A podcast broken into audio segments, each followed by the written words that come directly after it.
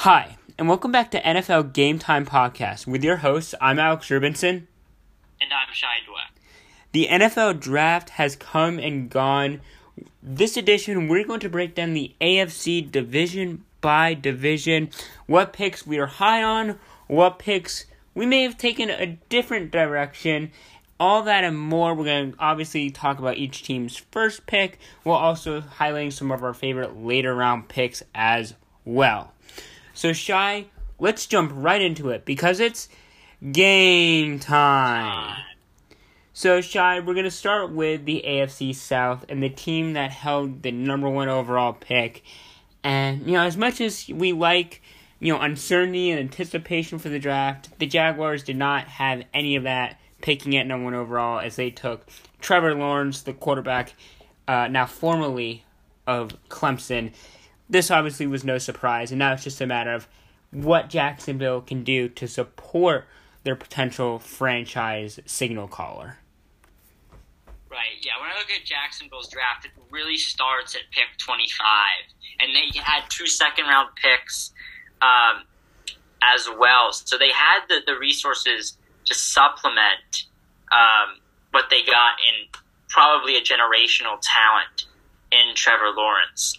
So I think we both uh, are are pretty happy with, with, with what they did at that first overall pick, Alex. But I think the pick that I kind of took issue with here was their second first round pick, going running back Travis Etienne out of Clemson, reuniting Lawrence with his teammate.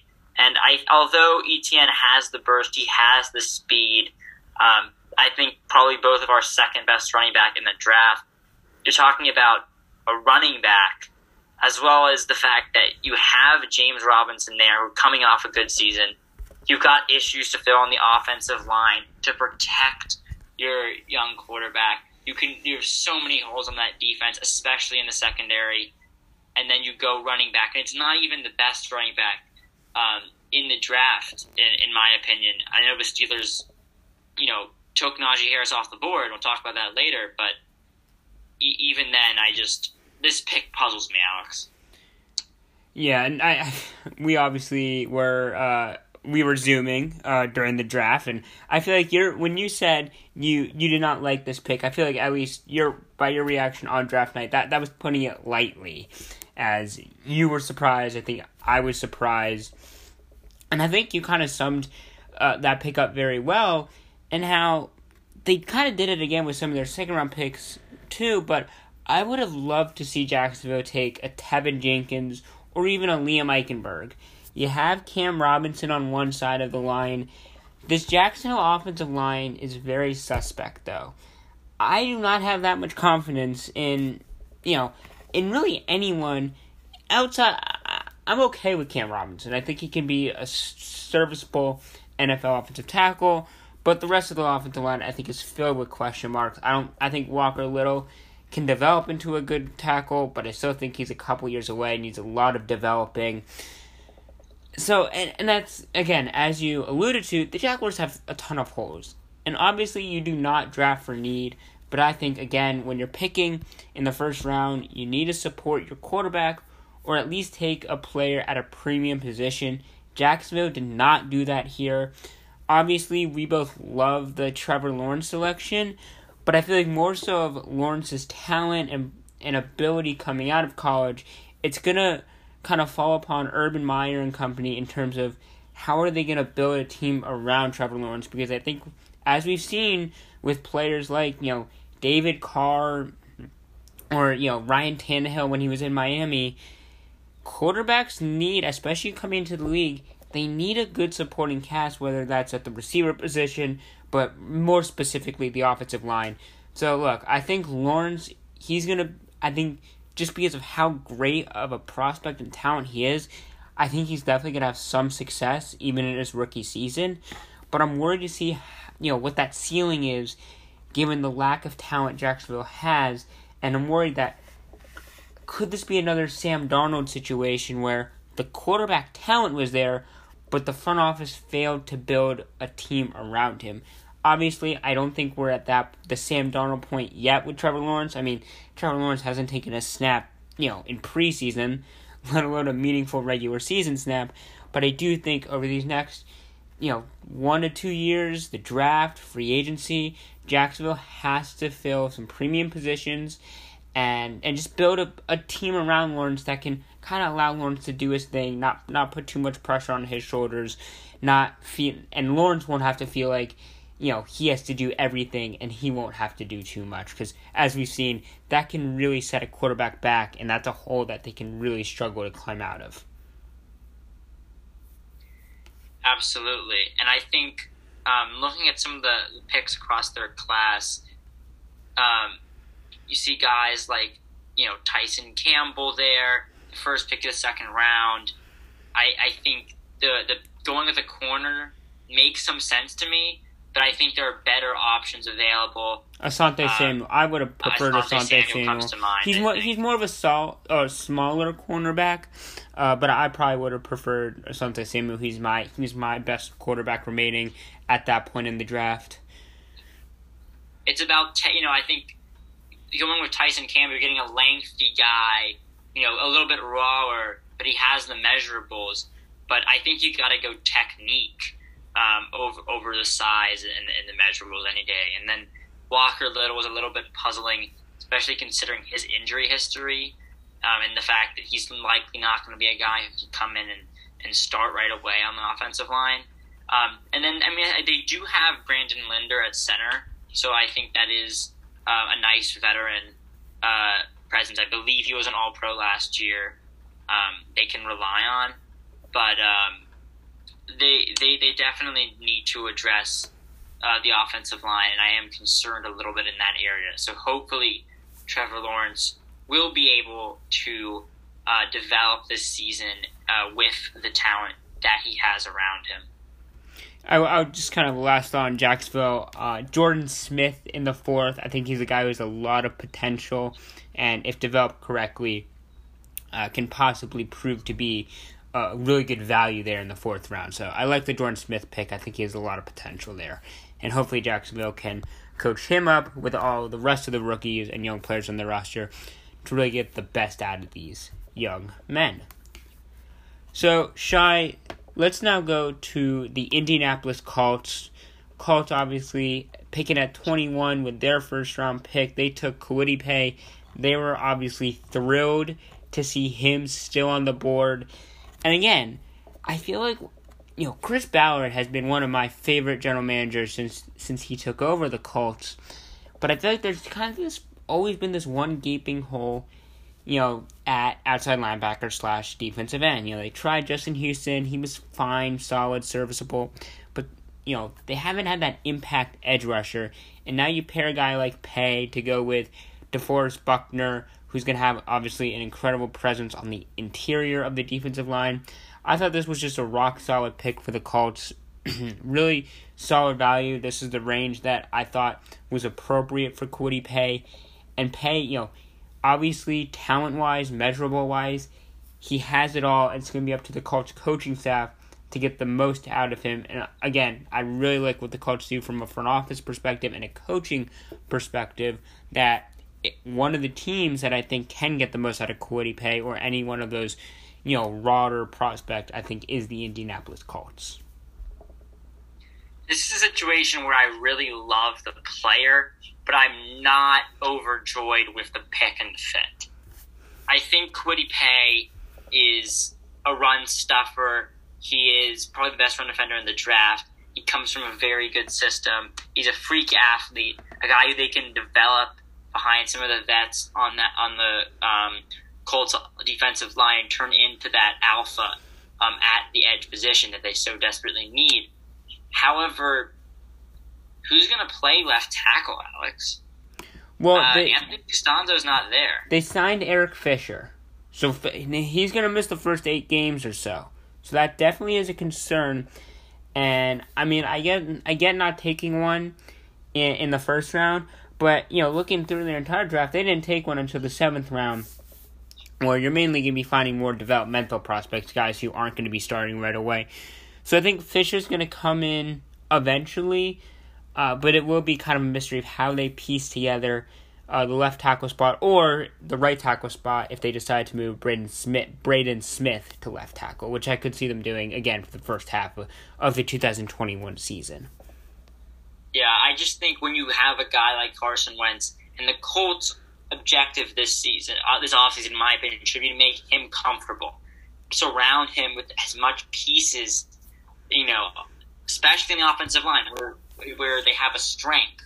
And I think if you have Anthony Castonzo leaving, a solid veteran presence there, you need to fill it. And I, I know that, that, that they that they signed uh, Fisher to be there, but again, it's the suspension, as you mentioned, and then also the fact that he's had some struggles over his career as well. So I I would have liked them to go with Darius to really come in and solidify that uh, position on the offensive line, that blind side, not have to worry about moving Braden Smith over to left tackle, or maybe a Teven Jenkins, and you do move Braden Smith over. But I, I think, I, or even maybe a guy like Liam Eichenberg, who's I don't know if I'd love him in the first round or maybe a late first round guy. It would have been a little bit of a reach, but I think they this is a team that should have prioritized that tackle position. I do really love the player for getting in Kwity Paye, and I don't mind it at all but this is a pick where I'm kind of thinking B to B plus because of of how much I think tackle would have been a position to go, and especially the fact that they did not address that really until you know the seventh round, as you said, concerns me. Yeah, and it's definitely something to watch out for, as Anthony Castonzo, even through those years when the Colts offensive line was putrid, Castonzo did seem to be kind of rock solid and be a steady piece among uh, a catastrophe that the Colts team was uh, kind of around Andrew Luck. You know, the Colts were pretty bad just with a great quarterback, and then obviously, you know, Quinn Nelson came, Braden Smith came via the draft, and the Colts built a very good team around Andrew Luck. And now, obviously, uh, you know, Kobe Brissett, Philip Rivers, and now Carson Wentz. So let's now move to the third team in the AFC South, that being the Tennessee Titans, the team picking right behind the Colts in the first round. They took Caleb Farley, and I really liked this pick. I really loved the Farley pick. Remember, he had some back issues, which is nothing to kind of breeze by. That's definitely noteworthy. But before he had that second back procedure, many, you know, it seemed like he could have snuck into the top 10. So I think getting him at 22 is well worth the risk. Again, premium position, you know, that's a check. Corners, in my mind, one of a top, kind of in the top four of, you know, most valuable positions in the NFL. Again, you don't draft for need, but it does feel good when need and value meet, which it did here. You, you know, you parted ways with Adoree Jackson. You parted ways with Malcolm Butler. Now you get a guy like Caleb Farley, who obviously has all the talent and intangibles to be a number one corner at the next level. It obviously will, will be interesting to see if the back ends up being a long term issue, as that's, again, definitely something that I think we need to have our eyes on.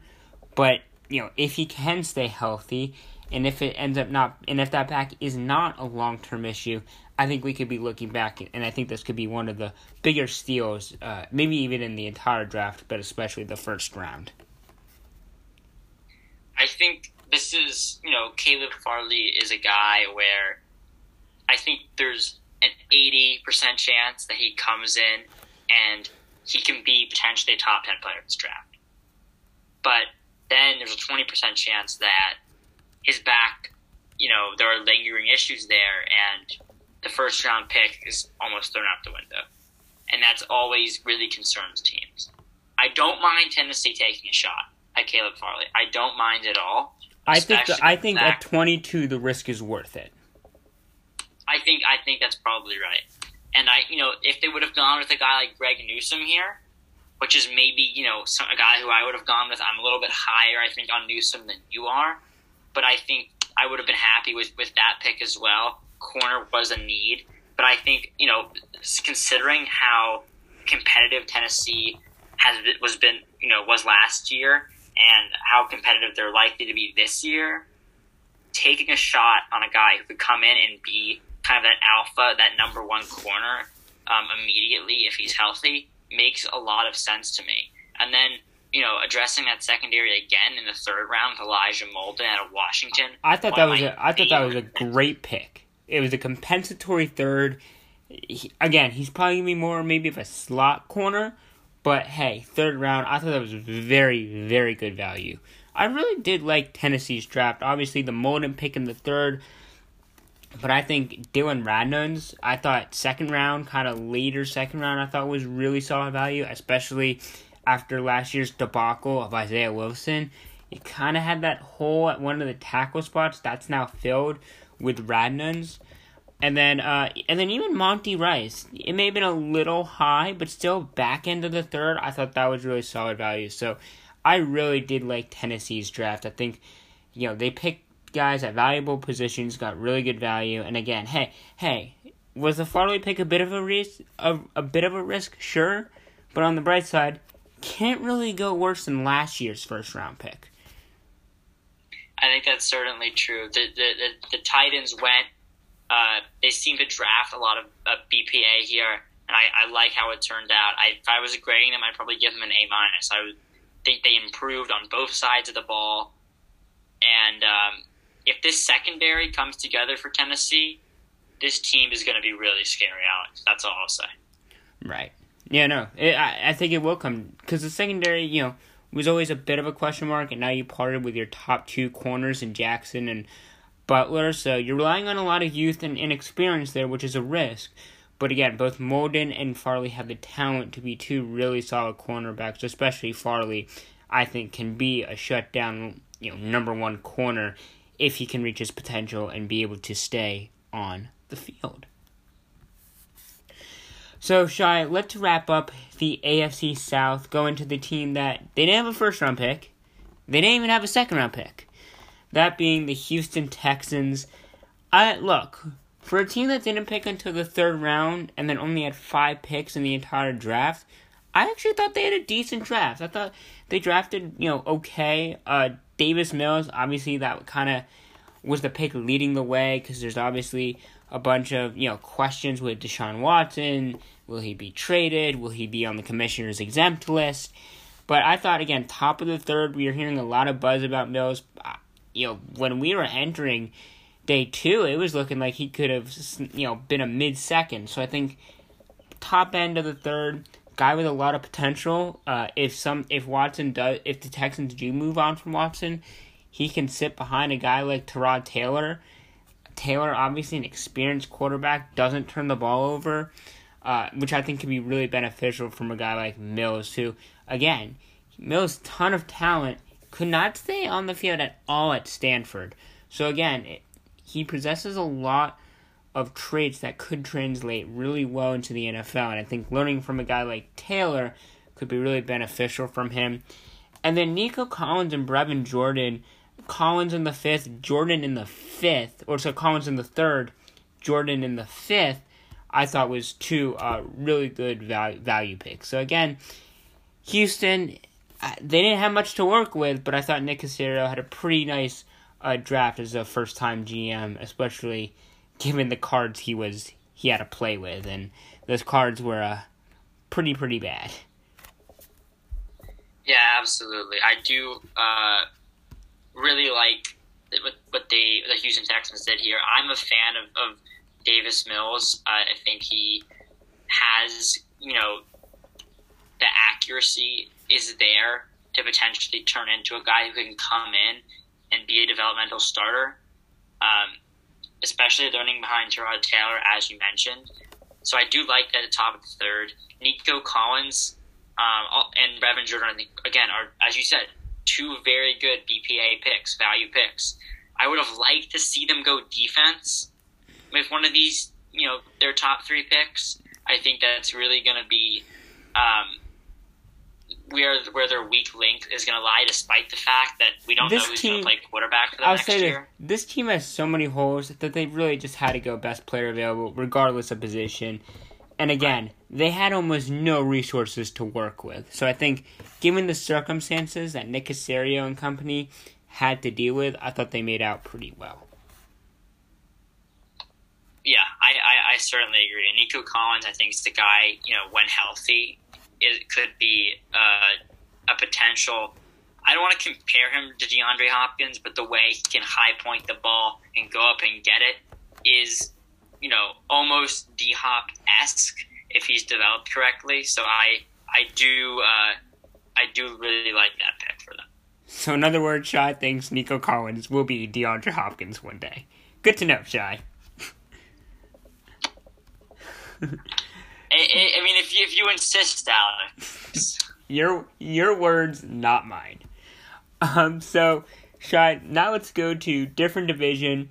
The team that held two first round picks, including the number two overall pick, that being the New York Jets. They also went quarterback at the top of the draft, drafting BYU signal caller Zach Wilson, a guy who obviously tons of arm talent, looked great last year at BYU, but coming into this past season, he was really an unknown commodity, and there was even some question marks in, of you know would he hold the starting job for every game. So obviously a complete out of the blue breakout year for Wilson. But I have a lot of concerns. Uh, you know, they draft. I really loved the Elijah Moore pick at the beginning of the second. Vera Tucker uh, later in the first. They trade up for him.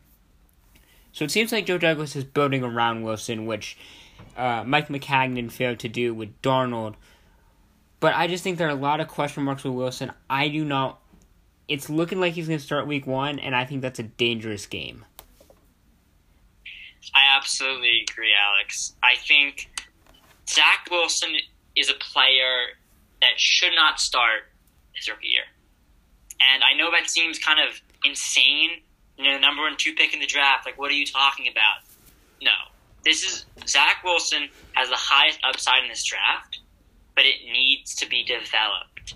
You you know he has the arm talent. You know he he's got you know the legs to make it happen it's it's just about making sure you develop not only his game but getting the pieces there on the offensive line and in the in the and the in the receiving corps to complement him to give him something to work with. If you put him in the same situation as Sam Darnold and don't give him time to develop, Sam Darnold being a guy who was also a little bit on the rawer side, maybe not quite as raw, and maybe didn't have the same upside as Wilson, but I think we could see something different. So I am a little concerned because if they would have taken a guy like Justin Fields, who obviously didn't go till um, eleven, where the Bears traded up, I think I would have been a little less concerned because Fields is more of a a day one starter who played better competition um, at, at a bigger school. I I would have been a, a little bit uh, less uneasy if I was the New York Jets. I do really like the pick it just I hope they can surround him with talent, and I think getting Elijah Vera Tucker is a very good start. Well, I mean, this team is already much better than last year, especially in offense. They signed Corey Davis.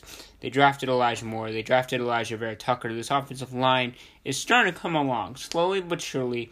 Uh, Joe Douglas is putting together what should be just a more promising offensive line. Obviously, with now Becton and Vera Tucker protecting Wilson's blind side. And from a receiving corps standpoint, you have Crowder, you have Mims, and now you add Corey Davis and Elijah Moore. This Jets offense just should be better all around. But believe it or not, Chai, was it a mistake to let Joe Flacco walk? You know, I know Flacco might not have it anymore, and obviously he's a shell of his former self when he was with Baltimore. But I feel like having kind of throwing Flacco out to the Wolves instead of Wilson would really help you know, seeing a how just a veteran handles himself in New York. You know, Wilson's never had all this pressure, even at BYU. You know, BYU's not Alabama where cameras are constantly in your face. So, I I'm I'm more nervous for Wilson than I am with Lawrence, just in terms of getting accustomed to the speed of the game. And look, I think actually I'm not gonna go as far and say it was a mistake but I think it would have been really beneficial for Wilson's development if maybe even a guy like Joe Flacco was still there, a guy who's really done it all. He's won a Super Bowl. He's also been replaced. Flacco's kind of that been there, done that, been in every situation across the league. I think that would have been I think that would have really helped Wilson, especially in really the toughest media market and that being New York. I, I think uh, we we kind of agree there absolutely. I just want to throw out two um, picks that I really loved, and that's a lot. Elijah Moore in the second. I think he's by far the best slot receiver in this draft, one of the best route runners in this draft. Um, combining him with Corey Davis and Denzel Mims, and um, Crowder learning behind Jamison Crowder, it's the, you have some weapons there certainly um, for whoever's going to start a quarterback for the New York Jets. And then Michael Carter in the fourth. I think this shows why teams I'm, like I'm assuming. I mean, I'm I'm assuming you mean. Oh, I guess you said the fourth, but I'm assuming you mean the running back, Michael Carter. Yes, the yeah, the running the running back, uh, Michael Carter in the fourth round um, out of North Carolina, and I think this really shows why teams like uh, Pittsburgh or Jacksonville that took running back so high should wait because there is a value down the board. And Michael Carter is a phenomenal player, Alex. And maybe he's not quite the same level as a Najee Harris or Travis Etienne, but he has some of those intangibles to come in and play running back. Running back is a replaceable position, but I think in, this shows like you can get a guy in the fourth round who is going to make maybe not as great of an impact, but a rotational guy to start who could potentially become the bell cow there in New York, um, who possesses a lot of talent. I think to get a guy like that in the fourth round is, is really tremendous. So I think I think we'll be seeing a, a big role for him in the in the Jets offense, and a lesson could be learned for teams like Pittsburgh or Jacksonville. So I see, obviously, as a Giants fan, I fully witnessed them taking Saquon at number two overall. So I see me lecturing you on the lack of lack of value in running backs has finally paid off. I, I see you've come around fully, Shy. Yes, I, I've, you know, you you've been you've been harping on it for a long time, and I've, you know, picked it up. I think you know I think was pretty good about it. Maybe in the last like probably maybe a season after the Giants took Saquon, I was I was with you on that. Uh, I didn't take too long to come around, but yes, I definitely. But now, now you've really come full. Now you've really come around though, fully at least. You're you have to ex- really experience it to experience yeah. the heartbreak of your team taking a running back to really understand where the opposing side is coming from. Right. So now let's go to another AFC East team that spent their first round pick on a quarterback, and that being the New England Patriots. Who would have thought we would see the day where the Patriots would have to take a quarterback in the first round as they took Mac Jones, and I really thought this was a really nice pick. I I like Jones. I like Jones coming out of college. I know he had a ton to work with at Alabama, but we also forget that for most of his record breaking or, or great, not I guess maybe not record breaking, but for most of that great senior season that he had this past year, Jaylen Waddle was out most of the year. Jerry Jeudy and Henry Ruggs were in the NFL. Jedrick Wills was in the NFL. So he had less to work with than Tua did. I'd say Joe Burrow had more to work with during his year at LSU than Mac Jones. So I, I think like some of yes, he had DeVonta Smith and he had very good protection up front, but I also feel like there were quarterbacks taken, you know, in the last few years that had more to work with that at least I don't think we made a bigger deal out of. So I really did like Mac, Mac Jones coming out. We can debate whether he should start week one, but he do, he can learn from Cam Newton if he isn't ready. And obviously, the Patriots they signed Hunter Henry, they signed Jonnu Smith. They've obviously made upgrading their receiving corps, or I guess receiving slash tight end corps, a priority as now, you know, the rumors could they go after Julio. But I think Mac Jones at 15, solid value. And uh, again, I think learning from Cam Newton, even if Mac Jones does start right away, I think learning from Cam Newton could be very beneficial to his development, even if they're really to- two totally different players. I think Bill Belichick um, has come into this offseason kind of with a vengeance and with his spending spree. And I think he's, you know, signed a lot of, of he paid some tight ends. He paid Matthew Judon, and I wasn't a huge fan of all the signings he made, but he this team definitely improved significantly. And you look at this draft, and I think it complements. I thought they had a great draft. even outside of Jones, Ronnie Perkins. Ronnie Perkins was one of my favorite picks in the entire draft. Getting Ronnie Perkins in late, late, late third round, I thought was fantastic value. He was a guy that was a very fast riser, and it was looking like he possibly could have gone near the top of the second round. So I thought Ronnie Perkins one of the better value picks in the entire draft. I mean, I, I, for me it's tough to pra- I can't really praise that pick enough. So I thought incredible value there with the Perkins pick uh, in the third round. Yeah, I absolutely agree. I give them, I give the Patriots a solid A for this draft. I think Mac Jones is a guy who's going to be able to come in immediately and provide an upgrade over Cam Newton in, in you know throwing the football. He's not quite the athlete, but he can run kind of the short passing game that Tom Brady was able to do. Maybe not the same kind of you know intellect that Tom Brady. So no, no. So Shy says Nico Collins will be the next DeAndre Hopkins, and Mac Jones will be the next Tom Brady. Alex, Alex, Alex, you're putting a lot of words in my mouth today. I I I don't think he'll come close to being the next Tom Brady. And I, am of, think, I'm of course just messing with Shy. Yes, at one of Alex's uh, favorite things to do. I what I'm getting at is I think Mac Jones will be able to provide a similar sense in the fact that he can kind of read defenses, he can be able to diagnose quickly and make good decisions.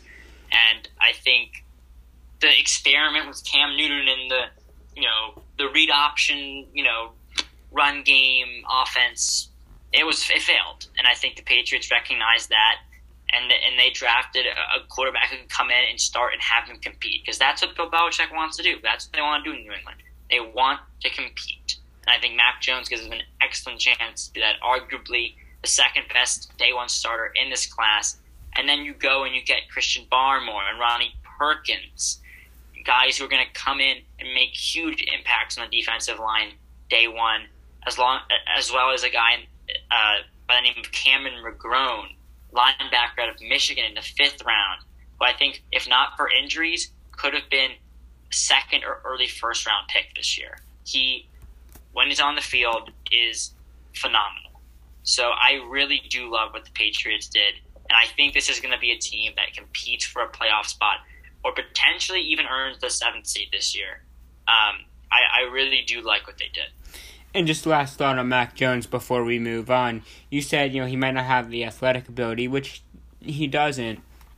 But I do think he can move within the pocket enough to, you know, step up, avoid the rusher, you know, while keeping his eyes downfield and uh, and still making plays, you know, even if maybe there's stuff going on around him. I think he has a good feel of where the pressure is coming from, which obviously is huge and usually take and usually for most quarterbacks takes years to develop.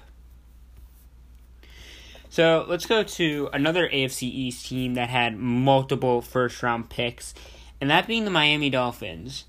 And I thought they had a I thought they had a solid draft. Um, they obviously sixth overall they took Jaylen Waddle. I was a bigger DeVonta Smith fan than Waddle, you obviously know how I feel about them passing on Penei Sewell. I really think this pick should have been used on Sewell. I think Sewell is a generational type prospect, and I don't think, maybe with the exception of quarterback, probably with the exception of quarterback, I don't think there's a position that's more valuable than offensive tackle. With that being said, I think getting Liam Eichenberg at uh, 42, I believe, uh, was tremendous, was very good value, and I think he can play right away and make an impact. So I thought the Dolphins had a really solid draft. Uh, the Jaelan Phillips pick, I think, could end up being a steal. Phillips, you know, some people thought he had, he could have been the best defensive player in the draft. Period. He obviously had a ton of concussions. He actually medically retired from football from UCLA before tran- before coming back and transferring to Miami.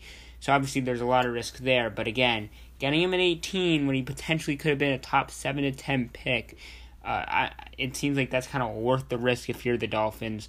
And uh, so, again, I think the Waddle pick was okay. I'm not super high on it, uh, but I thought kind of the Eichenberg pick in the second round, along with the Phillips pick at 18 overall, uh, was two really good picks that I'm I'm very high on. Yeah, I'm a big fan of the Dolphins class. Um, I think you know, these AFC East teams, in my opinion, for the most part, hit out of the park with their draft classes. Um, I think Waddle, although I think uh, offensive line, you know, Penei Sewell maybe should have been the pick here, and I, I don't disagree. I don't mind them taking a receiver.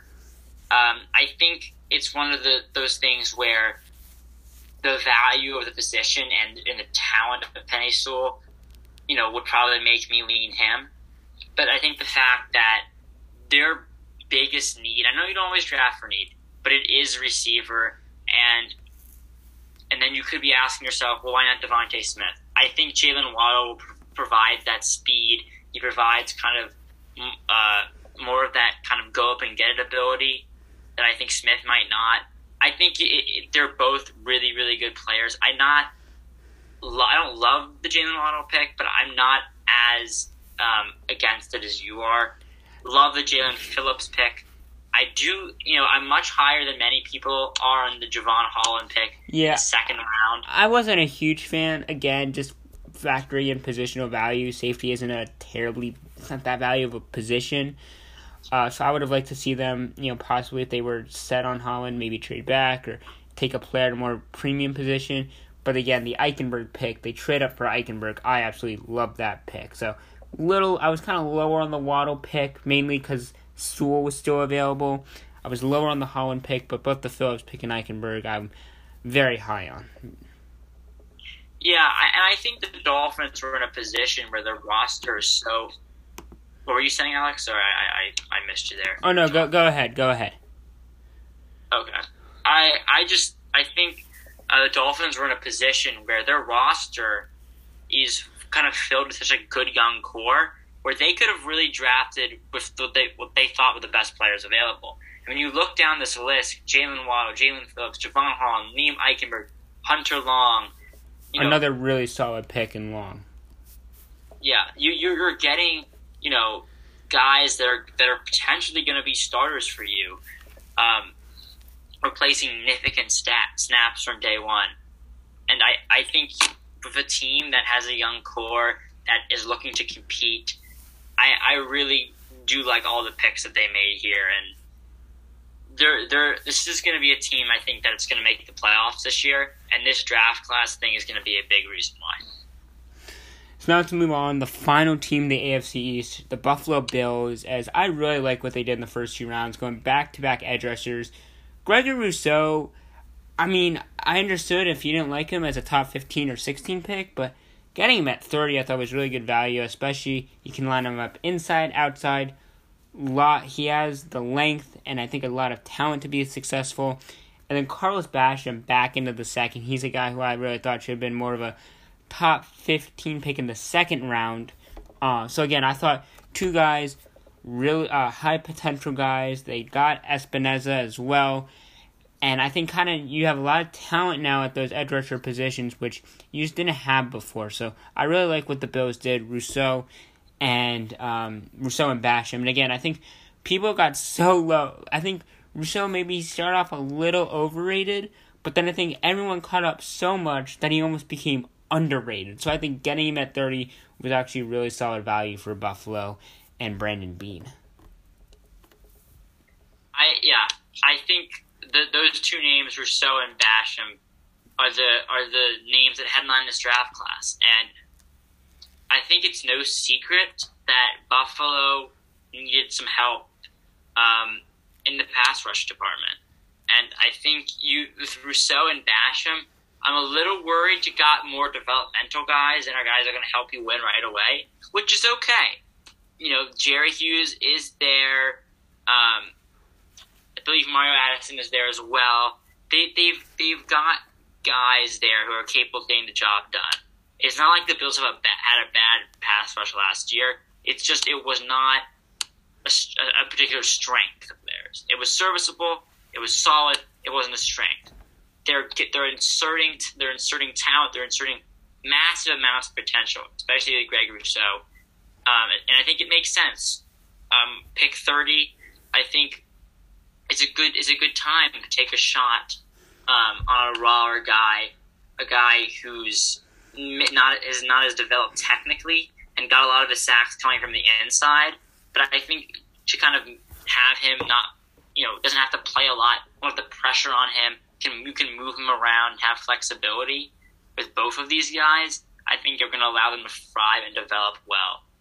Um, so I, I, I, really do like both of these picks um, for Buffalo. So now let's move on. AFC West time. We're going to start off with the Denver Broncos. I really like the Patrick Surtain pick. You know, they've completely remade their secondary, but, you know, Fuller's on a one year deal. Darby, in my mind, is more of a second or third corner on a team.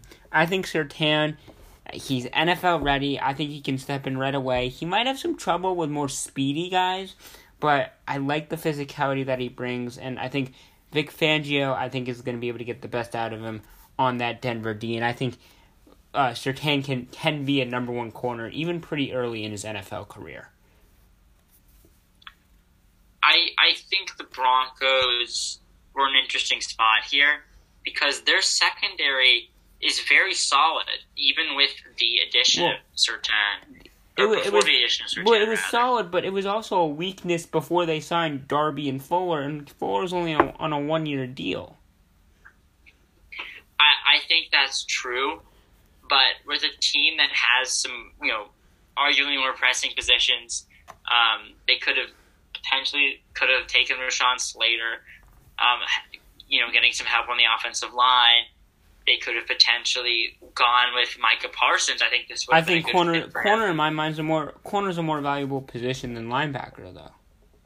That's the arg- that's, that's, the argument I'll make against right, Parsons. But when you look at the linebacking corps, especially on the inside for Denver, it's it can use improvements. Weak. It can. De- uh, at the same time, I don't think you can ever have too many corners, and I think Surtain was one of, if not the best players available. So I, I don't mind this pick at all from Denver. I, I liked it. I don't I don't mind the pick. I don't mind the pick. I just it's not something that I was particularly expecting, given that given you know the fact that they had spent such a, a focus in free agency improving the secondary, um, which I didn't think was awful to begin with last year. They had some guys you know who struggled, but were also developing, such as Michael Ojemudia.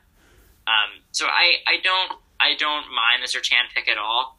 Um, I wasn't a huge fan of the Javonte Williams pick. Yeah, I, second round. To be completely I, honest I'm, with you, Alex. Yeah, no, I'm with you. I didn't love the Williams pick. I like Denver's draft though overall.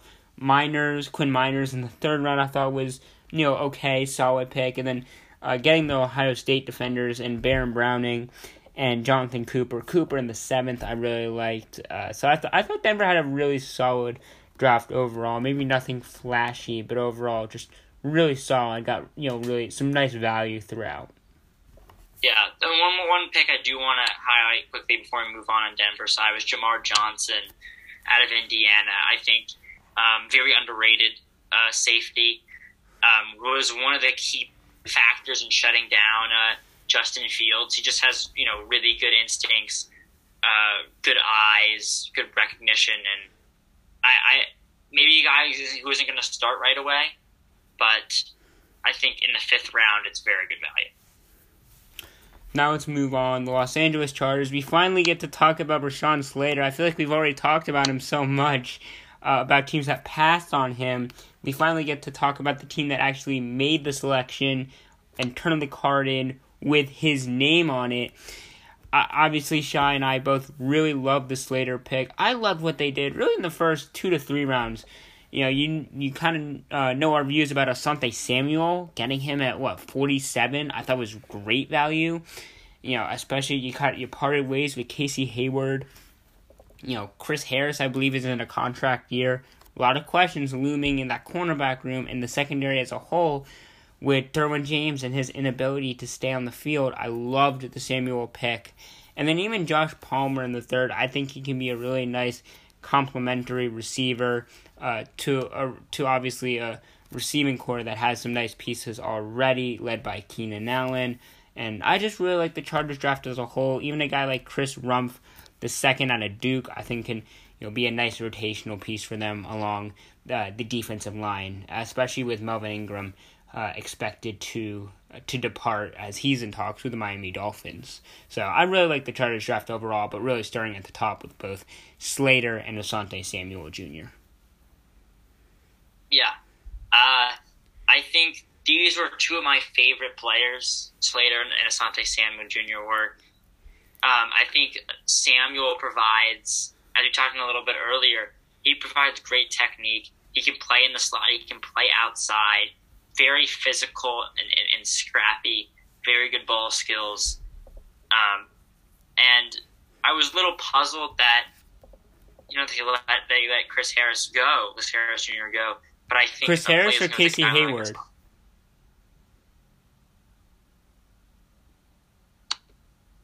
Sorry, you you cut out for me. No, I'm saying.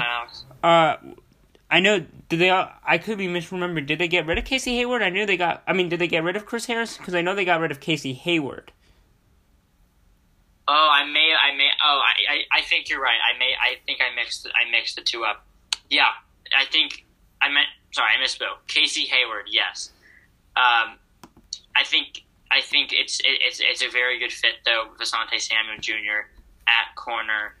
Um, and I think Rashawn Slater just is the missing piece. They made an emphasis on developing the offensive line with Matt Feiler, Corey Linsley, obviously, uh, and of course Corey Linsley at center, and then to get that tackle to really, you know, he can play anywhere in the line, but I think they've solidified the interior. Now you solidify the tackle spot with Rashawn Slater at Northwestern.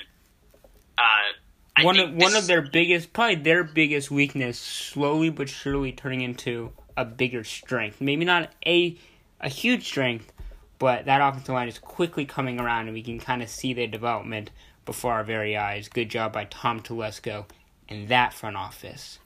Yeah, I think this Chargers team is going to be competing this year. I don't know how they'll stay in the playoff race, but I think once they sort of address the, the few needs they have left on the defensive side of the ball, they will be in very good shape, Alex especially once Justin Herbert gets to gets a little bit more uh, under under a little more playing time under his belt. This team is going to compete with Kansas City, Alex. Once that happens, MVP question mark for Herbert this year?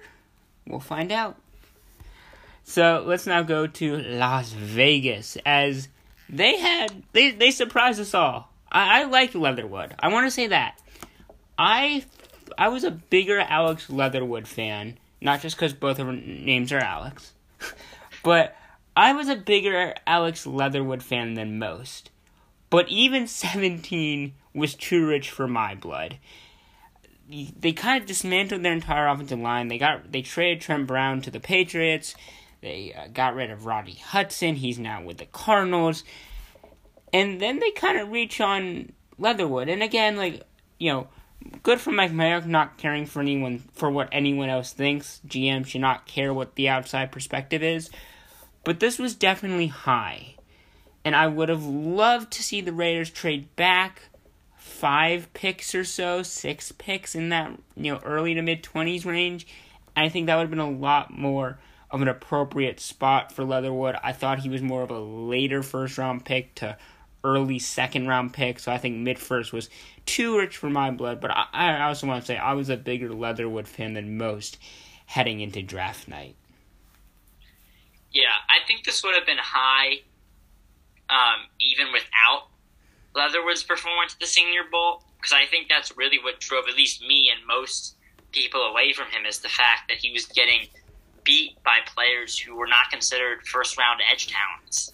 Um, and that's obviously something that you don't want to happen. So I think I wouldn't have been. I think his tape at Alabama is still very nice. He shows the technique.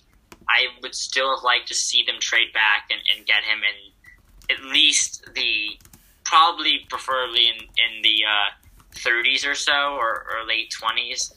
I, I definitely think this is one of the bigger reaches of the draft. However, on the bright side, I do really like the two safeties they drafted. Uh, well, they drafted three safeties. But the, the I didn't. They I didn't really need. want, yeah. My problem. I thought the value was okay, but I again like they didn't need a safety, and you don't really draft for need, but they didn't need a safety, and then also safety is not a valuable position. I thought they. I thought there were guys where value met where value met need, at pre- at more premium positions, and I didn't, and they didn't take advantage. I didn't. I thought the more the Moehrig pick fine. I thought that was a good pick, but doubling down and then what tripling down on safety. I just did not really like this Raiders draft as a whole. Yeah, I agree. I wasn't a big fan of the Raiders draft, but I do think safety was a need. I think Moehrig was a fine pick, and I think you know Tyree Gillespie in the fourth round was also a very good pick. I think they could have used two starters at safety, two upgrades at safety. Well, it depends if Johnathan Abram can can stay healthy. Yes, I, I think that's correct, and I I I just like the Tyree Gillespie pick as a as a value pick um, out of Missouri. Uh, but other than that, I do think that this this Raiders draft class was relatively weak. Um, I'm not a fan of, of the Leatherwood pick, and I'm, I, I like two safeties they drafted, but as you mentioned, safety is not a super valuable position. Um, I would have liked to see the, the Raiders improve more, especially on the defensive side of the ball. So now let's let's wrap up the AFC West with the Kansas City Chiefs. For a team that did not have a first round pick, I really, really loved their draft. Nick Bolton and Creed Humphrey back in the second. Two great value picks, especially with Humphrey, a guy who I thought could have gone more towards the mid or even early second. And, you know, the Chiefs having to kind of retool their entire offensive line. Great pick with Humphrey. He can play right away. Bolton can play right away, too. Another guy who I thought could have seen his name called earlier on day two. And then Trey Smith in the sixth round.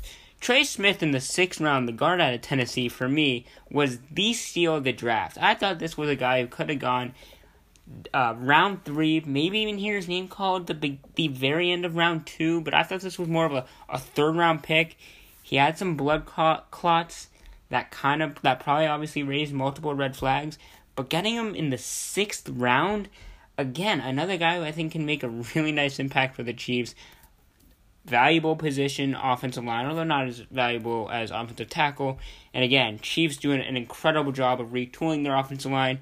And their first round pick was basically Orlando Brown Jr. from Baltimore, which obviously is very uh, is a pretty good pick if you know that if that's how we're comparing these things. So I thought the Chiefs had a great draft. Yeah, I was a fan of the of the Chiefs draft as well. I'll agree with you. Trey Smith in six is a phenomenal pick.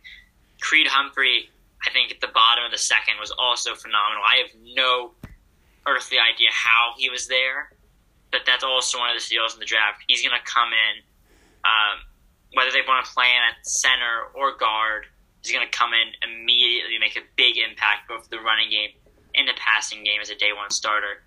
Nick Bolton, I think they could uh, could have used an infusion of youth in that linebacking corps. Um, and he arguably could have been one of the better defensive players available. So I, again, I think those three players really uh, do it for me. There, there's still holes on this Kansas City defense, and a good number of them, in my opinion. But you've had to address the offensive line. You mentioned that Orlando Brown was essentially their first round pick, so you can't be upset with what the Chiefs did here. So now let's go to the final division. Let's start off with the Cleveland Browns. I thought they had a really nice draft. The Greg Newsome pick, I thought was a solid pick. I, some people were saying it was this great steal. I didn't see it that way, but I still thought it was a solid pick. What was a great steal was Jeremiah Owusu-Koramoah. You know, in the back end, not back, complete back end, but back half, I should say, of the second round. I thought that was one of the steals of the draft. And then even getting like Anthony Schwartz in the third, James Hudson in the fourth, I thought was very good value, and then Demetric Felton in the sixth. Demetric Felton, he's kind of a he's a receiver, but he was a running back in college, already a really solid route runner. He was one of my favorite players, favorite day three players in this draft. So getting him in the sixth round, I thought was really good value, a guy who can kind of a chess piece, move all over. So the Browns, kind of from top to bottom, I, I just thought had a rock solid and just a really nice draft all all around. You know, I hate saying this as a Steelers fan, but I think this is the best draft. It's just it's just the, my favorite draft. The Browns have improved so much this offseason. I feel like we always say that, but now. Well, before I, the bar wasn't very high. no, no, but the last couple seasons they have really done a phenomenal job. And Greg Newsome, I think, is a very good pick. Um, at pick 26. He's going to come in there um, along with, you know, he'll play number two corner. He won't be asked to play number one. He'll play on the other side of Denzel Ward. And they signed Troy Hill to play in the slot. They've, they signed John Johnson the, uh, the third from you know another Ram to play safety, another very underrated player. This secondary, the Greedy Williams should be back. Grant Delpit um, should, should be back. The secondary is suddenly looking really, really strong. Exactly, and then you add you know one of their other needs being linebacker JOK, uh, you know to pair with you know Mack Wilson and uh, Anthony Walker, who they signed in free agency. This is a very strong defense, uh, especially as they also added Jadeveon Clowney and Takk McKinley on the edge. I think those two picks really hit home for me. Uh, they really scare me as a Steelers fan, and I think they're going to have one of the best defenses and best teams in the NFL, Alex. This team is definitely one of the most well rounded, and they still have a lot of resources if they do want to go and make a trade or sign one of the, you know, maybe the, one of those last tier free agents. They great job by Andrew Berry, and just in, in terms of allocating his resources to the right players at the right positions. So, Shy, let's now go to the Baltimore Ravens as a team that always drafts well. Obviously, two first round picks Rashod Bateman, Oda- Odafe, Odafe, Oweh. Um, two, I thought solid value. I, I thought the Bateman was really good value. I thought the Oweh was solid value. A guy who was all the traits still kind of unlocked. Great against the run. Obviously, I don't pay too much attention to the zero sacks because I think the if he's put in the right position, I think he can really thrive. I think my favorite pick from the Ravens draft class though was Shaun Wade, a guy who was considered a first round pick a year ago. Absolutely terrible, dreadful year at Ohio State. Now, you know, goes to Baltimore in the fifth round. You know, if Baltimore moves him back into the slot, which they have the luxury of doing with an already elite cornerback room, I think Wade can look more like he did at Ohio State two years ago, where he was considered a first round pick. Yeah, I think that I, I look up and down this Ravens draft class, and being a Steelers fan, this is very hard for me. They got so much better. Up and down the class, it's loaded with value picks and, be, and best players available. I like the Rashod Bateman pick a lot. Um, Odafe Oweh, I think, is a guy who I, I'm high on the pick. I think he's quite good. I would have liked them, you know, to take an Azeez Ojulari here, someone who's a little bit more technically refined, who would help them win right away because they do have that needed edge rusher after losing both Yannick Ngakoue and Matt Judon in free agency. But, you know, when you look down this draft class, Ben Cleveland, Tylan Wallace, Shaun Wade, uh, Daelin Hayes at Notre Dame. Another just really good, fundamentally and technically sound draft class from top to bottom, filling – valuable positions, uh, getting depth where it's needed, even if it might not be an obvious need. So, uh, again, just really another really good draft class from the AFC North. So, Shy, now let's move to the Cincinnati Bengals, and you know I have strong feelings about this pick. You took a receiver over a generational offensive tackle when your quarterback got beat up every single play. I like Ja'Marr Chase. I think he's going to be a really good player at the NFL level, and I'm excited to see what he can do, especially reuniting with Joe Burrow. But just like I said it with the Miami Dolphins earlier in the episode, how do you pass on Penei Sewell? In my mind, he's a generational offensive tackle prospect. Offensive tackle, in my mind, is the second most valuable position in the NFL. Yes, receivers becoming more and more of a valuable position, especially as we progress into a more pass happy league, and I understand that. But offensive tackle, we could be the running game could be completely abandoned, and offensive tackle, in my mind, would still be the second most valuable position in the NFL. You don't you use high picks, like premium assets, premium resources on premium positions. And again, with quarterback being the exception, it doesn't get that much premium than offensive tackle. We've seen you can find really good receivers in on day two. We've seen that with DK Metcalf and AJ Brown. We've seen that with just so many other players. Stefon Diggs is a prime example of that. Adam Thielen was undrafted, and I know you can find examples at just about every position, but it's much more difficult to find a posi- to find an example of offensive tackle of a great offensive tackle in the later rounds or in the mid rounds than receiver. The bust rate, also, there's just a higher bust rate on receivers, and I don't even think Chase will be a bust. But I think the Bengals made a huge mistake by bypassing on a generational offensive tackle prospect. And in case we didn't, in case we needed reassurance, we saw how the Lions reacted when he fell into their laps. And Cincy and Miami allow that to happen. And I think they're and I think they both made a mistake. And I especially think Cincy they might pay the price. I feel like it's easier to kind of find a group of receivers and piece together a receiving corps than piece together an offensive line. You just don't you just don't see that happen in the NFL. And I'm wondering if Joe Burrow and the Bengals are going to end up paying the price because I think they will sooner or later. Yeah, Alex. All I want to say is I love this pick. I think you know I've seen two of you know my division rivals knock it out of the park, and as a Steelers fan, makes me very happy. So, as a Steelers fan, you love the pick, which is not a good thing if you're the Cincinnati Bengals. No, no, it's a terrible pick. No, it's not a good pick at all. But, but, but as a Steelers fan, it makes you very happy because I know when we play them, Joe Burrow is going to be on his butt for ninety percent of the game. Wait, what? Will he even be in the game when you play them? If he, unless That's you, better. unless you play in week one, who knows? he's gonna have no time to throw. You can't complete it to Ja'Marr Chase if he's on his back and tearing every ligament in his leg again.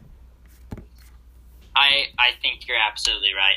Look, the difference between the Dolphins and the Bengals situation is the Dolphins' offensive line was solid last year. They had other needs that could potentially have filled.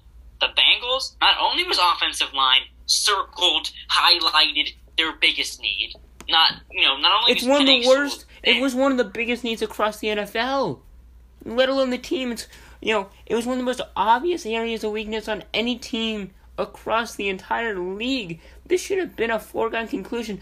Penei if Penei Sewell to the Bengals should have been just as much of a foregone conclusion as Trevor Lawrence to the Jaguars. I, I think you're absolutely right, and I, I, I, I it's, it's in Ja'Marr Chase is, is a is a great talent. I see why they did it, but he's a very just, good it, player. It, it's a bit of a head scratcher. I will, and then the second round, they trade back. No Teven Jenkins, although I think Chicago may have traded up ahead of them. But then they bypass Liam Eichenberg and they take Jackson Carman, who's a developmental prospect, who they even said they're moving to guard. So there's still a huge hole at tackle. I also think if they took even if Rashawn Slater, I would have even been okay with Rashawn Slater. That would have been a fine pick. But if That would they a very solid pick. if they had taken Soar Slater at five, Jonah Williams, who's been up and down, he can move to right tackle, which takes some pressure off him. And all of a sudden, I think a combination of Sewell and Williams or Slater and Williams is a solid duo. I actually think that's a pretty good tackle duo, and now you're starting to build something along your offensive line. I know it would not have, I know it would not have been a sexy pick, but it would have been the right pick, and Cincy messed it up. are you, are you saying that Riley Reiff isn't the answer at left tackle?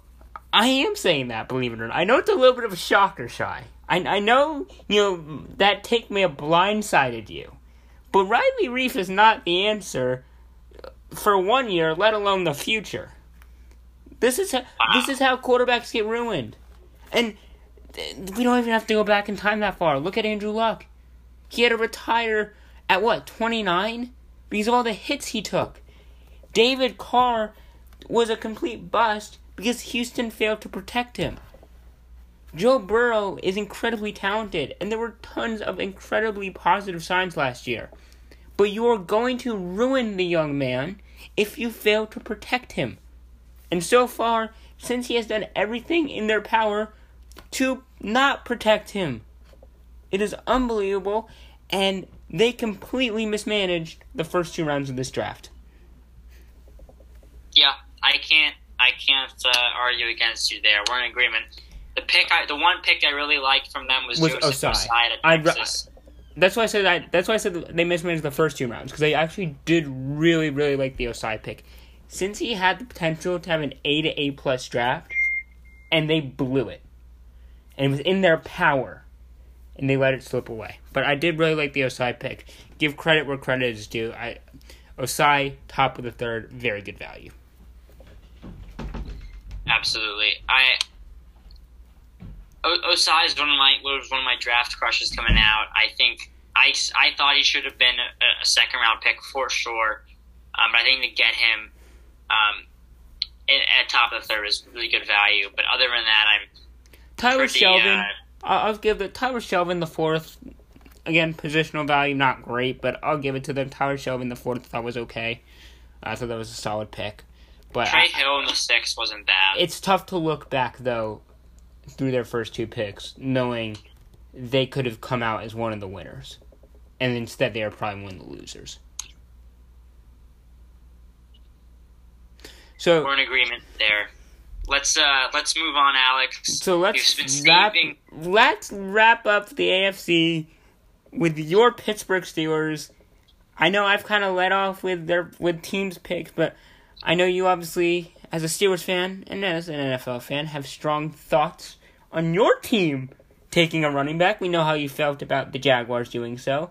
What were your thoughts on your team taking a running back over some pretty good offensive tackles on the board? If I do, if I do say so myself. Yeah. Uh, do you remember? You know, you were we were on the Zoom, Alex. Do you remember the adjective that I used to describe my my you know my state of mind at that time? Do you remember? I, I do not remember, but I remember you weren't you weren't the happiest man alive. I, I remember that much. I was sick, Alex. Sick. That's that. That is the, the word I used. And it, it, it, it, it, I feel bad saying this because Najee Harris is such a great player. It's just that not only Alex does he not play offensive line, not only does he not play corner or linebacker or any really position, you know, that's more valuable than running back. He plays running back. He Well, he plays the at least you took a No. tight at least you took a tight end in the second round. I know. Yeah, they took the two most, the two least valuable positions in football in the first two rounds, and they're both very good players. Pat Freiermuth is probably the second best tight end in the draft. Najee Harris, I think, was my top running back in the draft.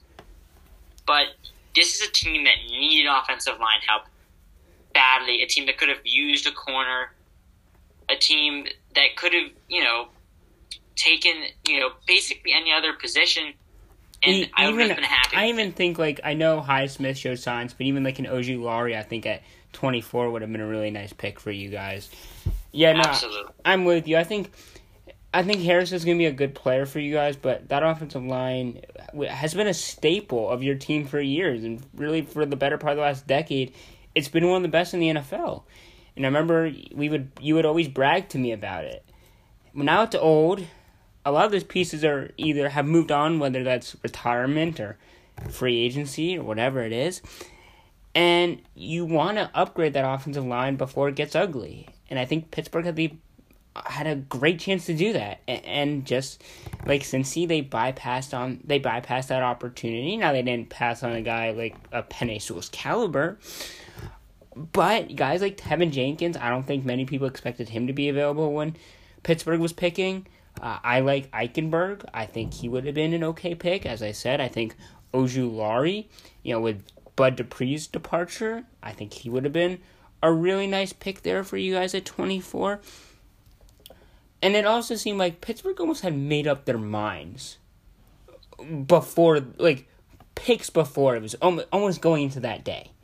And almost like it was, you know, like draft day. Whereas what Vontez Mac, no Vontae Mack, no matter what. I feel like that's what Mike Tomlin wrote. Najee Harris, no matter what, and that's just a terrible mindset to bring in, and I think it backfired. And again, if tight end, I think it's more like Pitts. I think is gonna be should be a solid, you know, not the most valuable, but he's still gonna be valuable because of how, he is a generational talent at that position, and it is a pass happy league. But I definitely think in the second round, I think there was better, more premium position where value was there than Pat Freiermuth. So I'm with you on both those picks. Solid value, but not eye popping value. You know, it's not like you had to have those guys at those spots. And again, two positions that are nowhere near the most valuable in today's NFL. And one of the problems I have with running back is they have a, not only are they replaceable, which we have seen, but they have kind of a half life of every other position. You know, I think the Steelers would be lucky if not if Najee Harris is you know still the starter and producing at a high level. I think he will produce a high level. I think he could easily win Offensive Rookie of the Year this year. But will he still be the starter producing at that level at the end of his rookie contract? I don't know. I think that's a tough bet to make, Alex. And you know, they did address offensive line a little bit in the third and fourth round of Kendrick Green out of Illinois. I thought that was a solid pick. Uh, kind of has a nasty streak, plays, you know, very aggressive, and hopefully could jumpstart their run game. Dan Moore is not going to get a lot of playing time, but it, it's too little, too late, Alex. And I'm just hoping that addressing these skill positions are, are going to make some sort of difference. I think Najee Harris, in terms of solving the Pittsburgh run game, is good. Is going to be it's going to be better because it can only get it can't really get any worse. It literally can't. but I oh. think you're expecting Najee Harris to give you four yards of carry, consistently take hits behind a bad offensive line. I think it's a lot to expect, and it, it concerns me not only for Najee but for the Steelers' offense next year. I also think like even an overall running game is less important, but still a running game is more important than a running back. And I feel like if you have a good offensive line, especially the interior offensive line, your running game can be better than that single running back. And with the Steelers taking a running back, and yes, they took Kendrick Green, but still a lot of holes and a lot of uncertainty along that offensive line, this could be a situation where the running back is better than the running game. And I think a perfect example was with the Giants. Saquon was a great running back, very talented, but the offensive line stunk early on, so he stunk. When Gallman gets in there, the running the offensive line got better. Some guys improved throughout the year, and the Giants' running game got better. Barkley's a way better running back than Wayne Gallman. But throughout the year, the running game got better. And I think that's something where the Steelers, the running back, I think, is very talented. But I think there's going to be a lot of questions about the overall running game of the Pittsburgh Steelers. And you know what I think summarizes this pick? When you said you said Saquon Barkley was,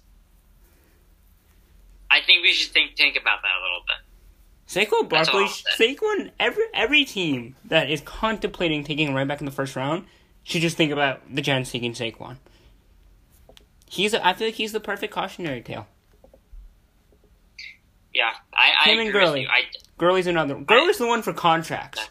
Gurley's the one for contracts. Think about Barkley when it comes to drafting. Think about Gurley when you're about to pay a running back a big contract. Those are like the perfectly cautionary tales to the rest of the NFL. I think it's fair. I think the Steelers had a nice, had a, had a good, you know, they got picked up a lot of talent. Just it's just one of the areas where it's almost like draft for need a little bit more, uh, and and and focus on you know, you know, the it, it feels like the Steelers kind of threw need out the window and said, you know, you know, they had that kind of fixed mindset coming in. The one pick I will I will shout out for Pittsburgh um, is the Quincy Roche pick in the sixth round. It's I thought that was a great pick. I really that that I thought that was a very good pick, uh, very good value, and uh, I'll give very good pick. That was probably the highlight of their draft. Yeah, that, that's not where you want the highlight of your draft to come in well, the sixth round. Well, I don't. When well, I do think though, even if they taken a Teven Jenkins in the first, I even still think the highlight may have been Quincy Roche just because of the. I think that was probably would have been the best value pick, even if they took a Teven Jenkins or Eichenberg or Ojulari at 24. Uh, but I'm with That's you that that one stood out like by far as the best pick. That's the only pick that really made me happy out of that draft. Yeah, it should have made you happy. I th- again, I thought that was a very good pick. So that's going to do it for the AFC draft recap. We hope you enjoyed our breakdown of every single team in the AFC and what we thought of their respective draft classes. Make sure to look out now for our NFC draft class where you get to hear me have a. I had a very roller coaster night about my Giants. Uh, there were sometimes I was running around the house you know, crying of happiness, and sometimes I was running around the rou- running around the house just flat crying because I was pissed. So you'll get you'll hear that along with every team in the NFC and what we thought of their respective draft classes. We hope you enjoyed this edition of NFL Game Time podcast, and we'll see you next time.